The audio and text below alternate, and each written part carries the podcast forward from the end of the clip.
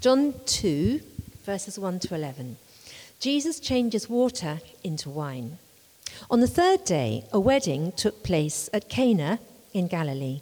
Jesus' mother was there, and Jesus and his disciples had also been invited to the wedding. When the wine was gone, Jesus' mother said to him, They have no more wine. Woman, why do you involve me? Jesus replied, My hour has not yet come. His mother said to the servants, Do whatever he tells you.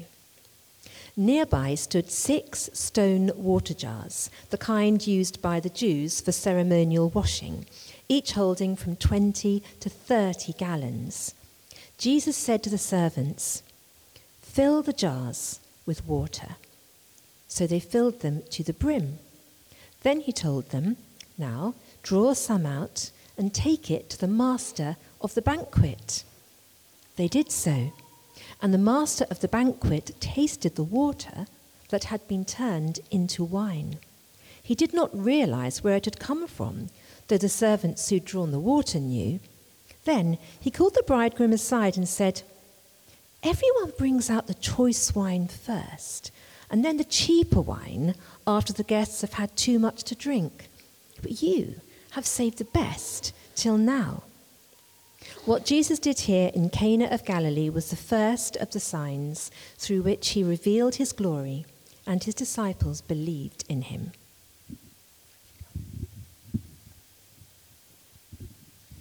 Great, thank you, Carol. So Andrew's going to um, speak to us now. So let's just pray for Andrew quickly. Lord, we thank you for we thank you for your word, Lord. It is living and active. And Lord, we just open our lives to you now. Lord, we want to receive what you have to say. Lord, thank you that Andrew is your vessel, and we pray, Lord, you would give him the very words that you have, Lord, for each one of us. Lord, fill Andrew with your spirit. And Lord, we pray you'd speak through him, Lord, with such clarity and power. In Jesus' name. Amen. Thanks, Bill, and thanks, Carol, for that brilliant reading. Um, did you, if you got the St. Matt's email, did you recognize the picture that Barney put in it? Did anyone recognize that? Does anyone look at the St. Matt's email? Anyone recognize the picture? Come on. Somebody. Oh dear, this isn't good.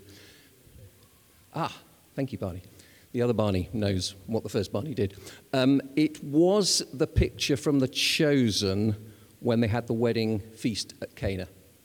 And if you know me, you might have been wondering when you saw the topic whether I was just going to show you 20 minutes of that episode. Um, to be honest, it's such a rich, powerful episode that you might have done better watching that than listening to me for the next 15, 20 minutes. But, but can I encourage you when you go home, if you do sit down this evening and you think, oh, what should we watch on TV? Maybe just watch that one. It's season one, episode five. It's, it is really well done. So we're not doing that.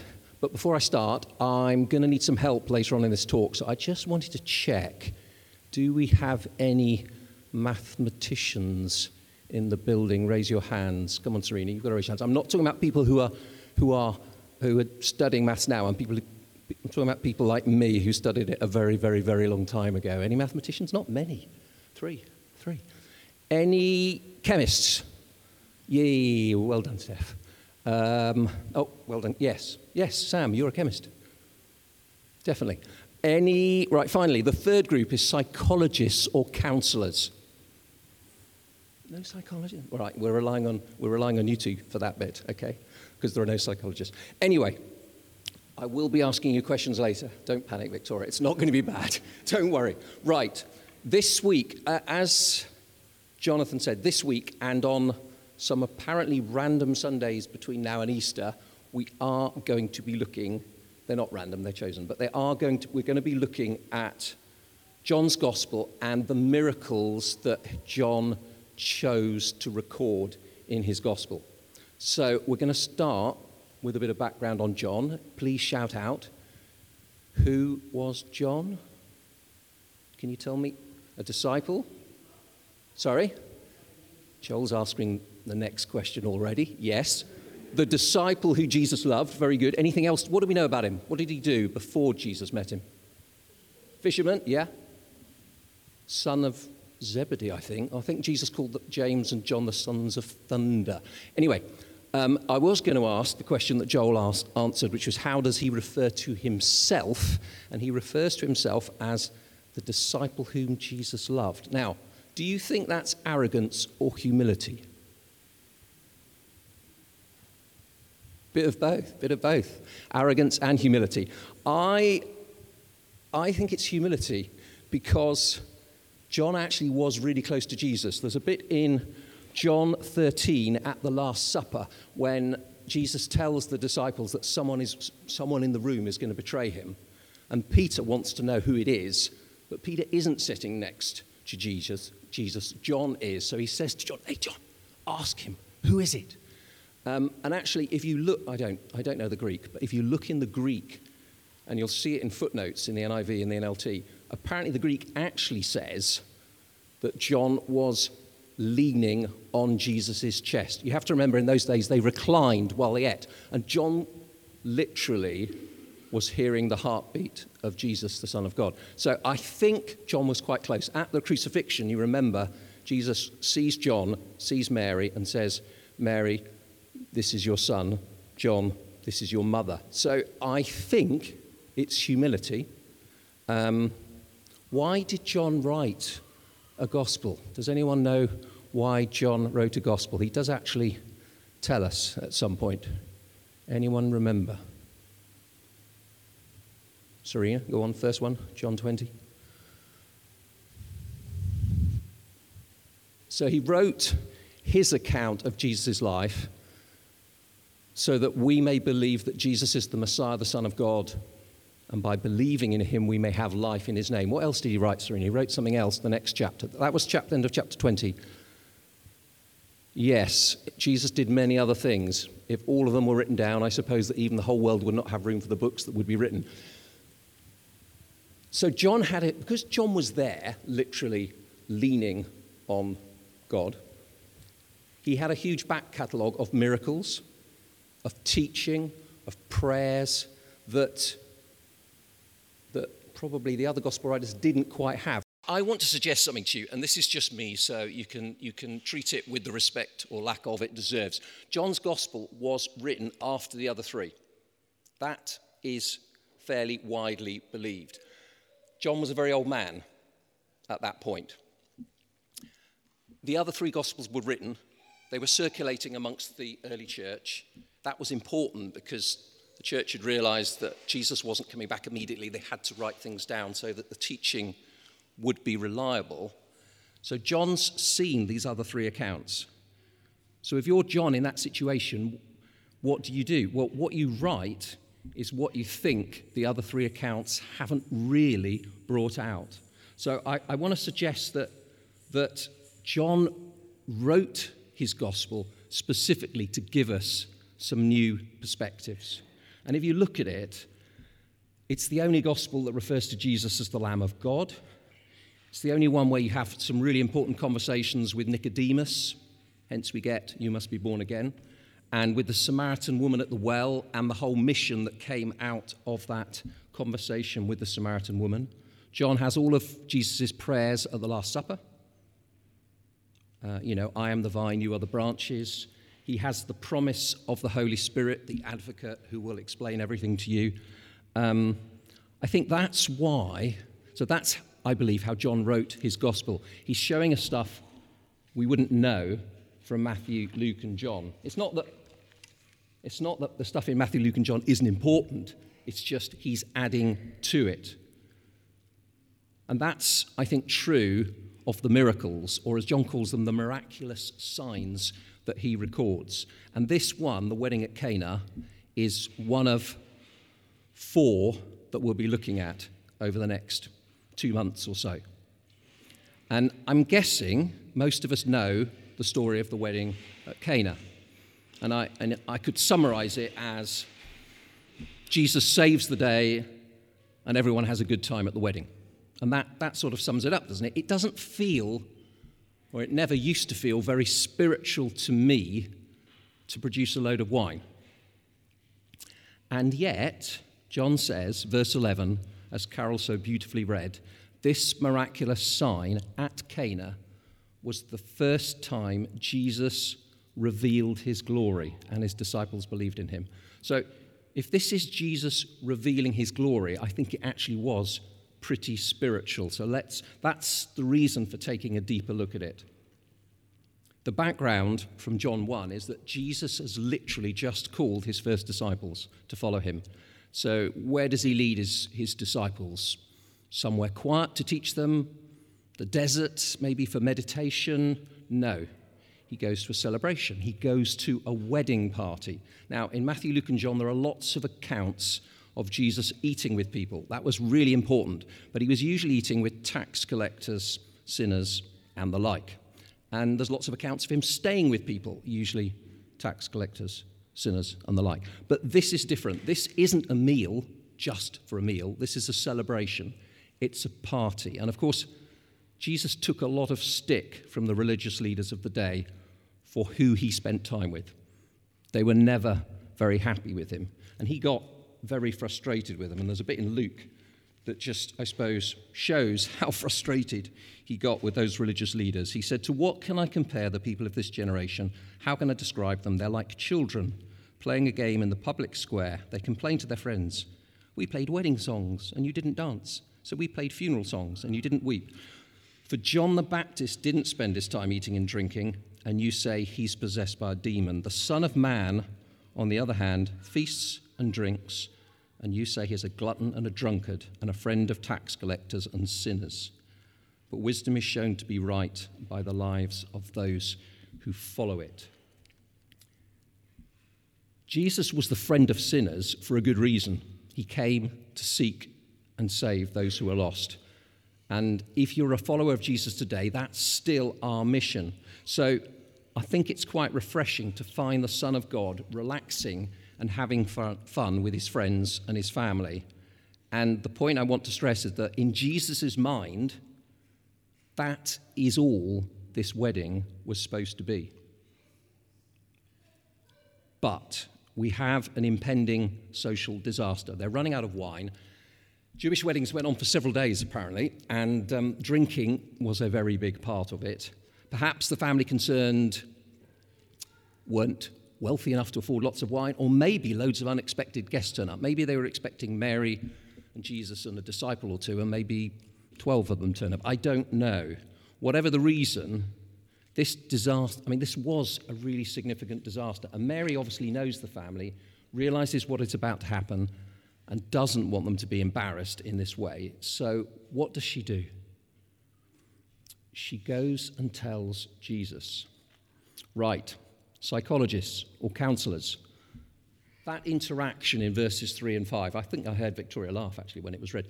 That interaction between Mary and Jesus, what does it suggest that Mary already knew? She, well, exactly. She, well, I think there's two things. The first thing is absolutely, she knew that Jesus could do something about this. So she did know who he was because, so this, this was his first public um, miracle, but there must have been private miracles, which meant that Mary was well aware. I don't know whether she knew what he was going to do, but she knew he could do something about it. There was a second thing she knew as well. She knew, well, what Jesus says to her, and I assume she knew, is, It's not my time. Um, you know, Jesus was very clear with her My time has not yet come. I, I'm not supposed to go public today. But the beautiful thing about it is, Mary knew because she was asking him that he was going to do it anyway. So there was something about that relationship and that strength of that bond. She knew that out because of their love, that if she asked him to, he would do it. In The Chosen, they do have this lovely scene where Mary just looks at Jesus and Jesus sort of oh, okay. And then Jesus sort of acknowledges that he's going to do it, which may or may not be quite how it happened, but it is a good picture. Jesus wasn't supposed to be doing this. Mary says, please, and he can't refuse her request. And I suppose if you've been nodding off, this is my first point. for us to think about the effectiveness of prayer. Because if you're like me, sometimes I find myself thinking, what is the point of me praying for this again? God's almighty. I'm just a little old me. I know He can do this. He might be about to do this. But I'm not going to influence Him one way or another with my little prayers. Well, I think Mary shows us here that that logic is completely, and maybe only me that has that logic, that logic is completely wrong. Jesus was not supposed to be revealing his glory. He was not supposed to be going public with his mission. But Mary asks him, and from that strong bond of love, and out of love for her friends, the family who are going to be embarrassed if they ran out of wine, he does it anyway. So I, I think that should turbocharge our praying. If we are petitioning God, if we're requesting something from Him from a settled and strong relationship of love, and if it's out of love for whoever we are praying, then God is not in any way immovable. He responds to our prayers. We saw, when I was up here a few weeks back, we were thinking about praying and how He likes us to be persistent. And I think that's because He wants to know that we really mean it, we really care. But I suppose the encouragement is keep on praying. God is not immovable. My second point is, and this is probably obvious to you all, look at the way that Jesus answers Mary's request. So just suppose you were hosting a party at your house. There were, I don't know, 30 or 40 people packed into your house or your garden, and you realize that in the next few minutes you're going to run out of wine or beer or whatever the most important drink is. So you get in your car, you go to the off license. How much would you buy? Well, maybe for 30 or 40 people, 12 bottles of wine, a case of wine, maybe two to be on the safe side. So there were probably 100, maybe more, but probably not 200 people at this wedding. And it could go on for a few days. So you definitely want more than a case or two of wine. But how much would you, if you were Jesus, have produced? Right, mathematicians, you're up. Hope you're concentrating, the two of you. Six stone water jars, something between 20 and 30 gallons each. How many bottles of wine is that? Anyone can guess this. You don't have to be a mathematician. I've got 600. Do I have any, any advance on 600? Sorry? 900. Peter, you are the. You, you get a gold star, Peter, either because you knew it before or you're just. So, sorry? Okay. He's, he's going to have a bottle instead of the gold star. That's right. If each, if each jar was about 25 gallons on average, that is 900 bottles of wine. Um, that's, I don't know about you, but I think that's quite extravagant, even for a Jewish wedding. And one other thing what about the quality of the wine? It wasn't just acceptable plonk from the off license, it was fine wine, the sort of wine that gets wine experts like Mark Nish very excited. As John says, now, John, but so, so okay, loads of fine wine, Still struggling to think it's that spiritual. John says this is how Jesus, the Son of God, revealed his glory by extravagant generosity, providing 900 bottles of fine wine. I think this wedding party probably went on for a very long time. I also think that if I'd been at it, there must have been some left over. I would have been so, I don't know about you, Mark, but I would have just tried to have a carafe or something that I would have taken home and kept for posterity, or possibly till a much sadder time, two or three years later. My final and third point is about transformation. So, in the other Gospels, we've got miracles where Jesus takes a few loaves of bread and some fish, and somehow he multiplies them to feed 5,000 people. But this miracle seems different to me. So, chemists, Steph, you're on. What do you need to make wine? Well, that was far more accurate than I could have managed. I, am going to try and summarize that in, in my terminology, but I think actually Steph was much more accurate. I, I think you need grapes or grape juice. You need yeast. Is that, your, is that what you were talking? Yeah, some sort of yeast. Um, is there anything else you need to? Pre- yeah, time. For fine wine, you probably need several years, don't you? So I think This is the thing that's always got me about this miracle. Somehow, Jesus doesn't just transform the water into the right chemicals, he seems to accelerate a process that should have taken years. And he does it really well, of course, because not all aged wine actually does taste that good. So, so that, that's a very strange, well, it's just a very, very amazing miracle. Why does John t- choose to tell us about this miraculous sign? I think it's because Jesus is all about transformation. It's what he's just starting to do with his disciples in John 2. It's what he's doing, it's what he does with people throughout all the gospel accounts. If you remember the paralyzed man who gets sort of let down from the roof of the house in Capernaum where Jesus is, is teaching. Yes, Jesus transforms his physical condition, he heals him, but more importantly, Jesus also brings about a spiritual transformation. Before anything else, Jesus says, My child, your sins are forgiven. So he tackles the spiritual side before the physical side. Jesus may have been the friend of sinners, as he was known, but he was, and he still is, the arch enemy of sin. He takes sin very seriously, and so should we. Pretty much every time he heals someone in the New Testament, his parting words to them are go and sin no more. That's why transformation is so important. Jesus wants to bring people out of the darkness into his light. And I guess it's what he, I mean, I know it's what he wants to do with each one of us transform us from some pretty ordinary water to some very special wine. Transform us from the sinners that we naturally are into someone like him, into his likeness. Sadly, that process of transformation isn't as quick or as pain free as it was at Cana, because Jesus doesn't do transformation on us he doesn't zap us and we're transformed. He can only transform us if we are willing, if we are receptive to His love, unless we're prepared to let Him into every part of our lives. And that's difficult because it's very easy to compart I know this compartmentalize and let Jesus into certain bits and not into other bits.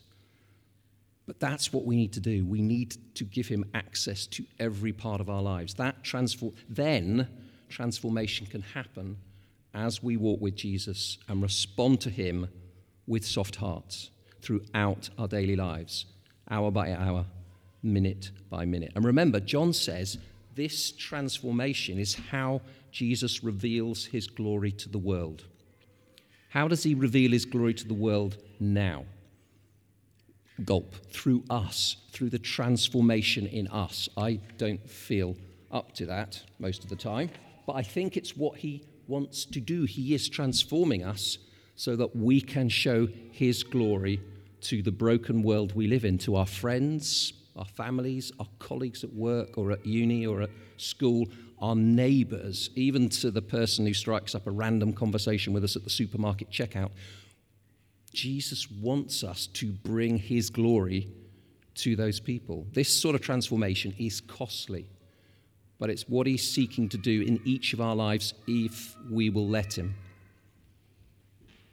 So, if you've nodded off, my three main points, summary, were first, God is not immovable. He responds to our prayers. We should keep on praying. Secondly, we worship a God who is ridiculously generous. I mean, really ridiculously generous. So let's be generous with our time, our money, our lives, just like Him. And thirdly, Jesus wants to transform us, but we need to be engaged in and committed to that process of transformation if it's to happen. And that is going to be costly. But, and finally, in the context of the cost of following Jesus, let's go back to John. This is right at the start of his account of Jesus' life. We have a wedding feast. Now, John loves his symbols and signs. What else do you think he's alluding to here? Where else does John write about a wedding feast? Well, in Revelation 19, and I'll just read this to close. So in Revelation 19, it says, Let us rejoice and be glad and give God the glory, for the wedding of the Lamb has come. And his bride, that's us, the church, if we're being transformed into his likeness, his bride has made herself ready. Then the angel said to me, Write this Blessed are those who are invited to the wedding supper of the Lamb. I don't think they'll be running out of wine there. If the band could come back up, James, thank you. If the band could come up, I'm just going to pray to close off, but I will do it while the band is coming up.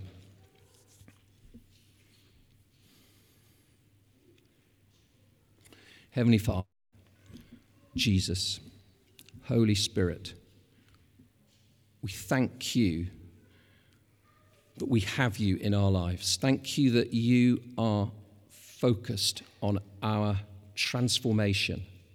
Thank you that you are seeking to transform us from something very ordinary to something very special, that you're trying to transform us to be more like Jesus. So we just as we, we close, we want to say to you, well, you don't have to say this to God, but if you, if you want to, you can join me in saying this. We want to say to you that we are committed to that transformation too. Lord, we know it's a process, we know it isn't easy, but we want you to live in our hearts and to transform us we open our lives and our hearts to you, God.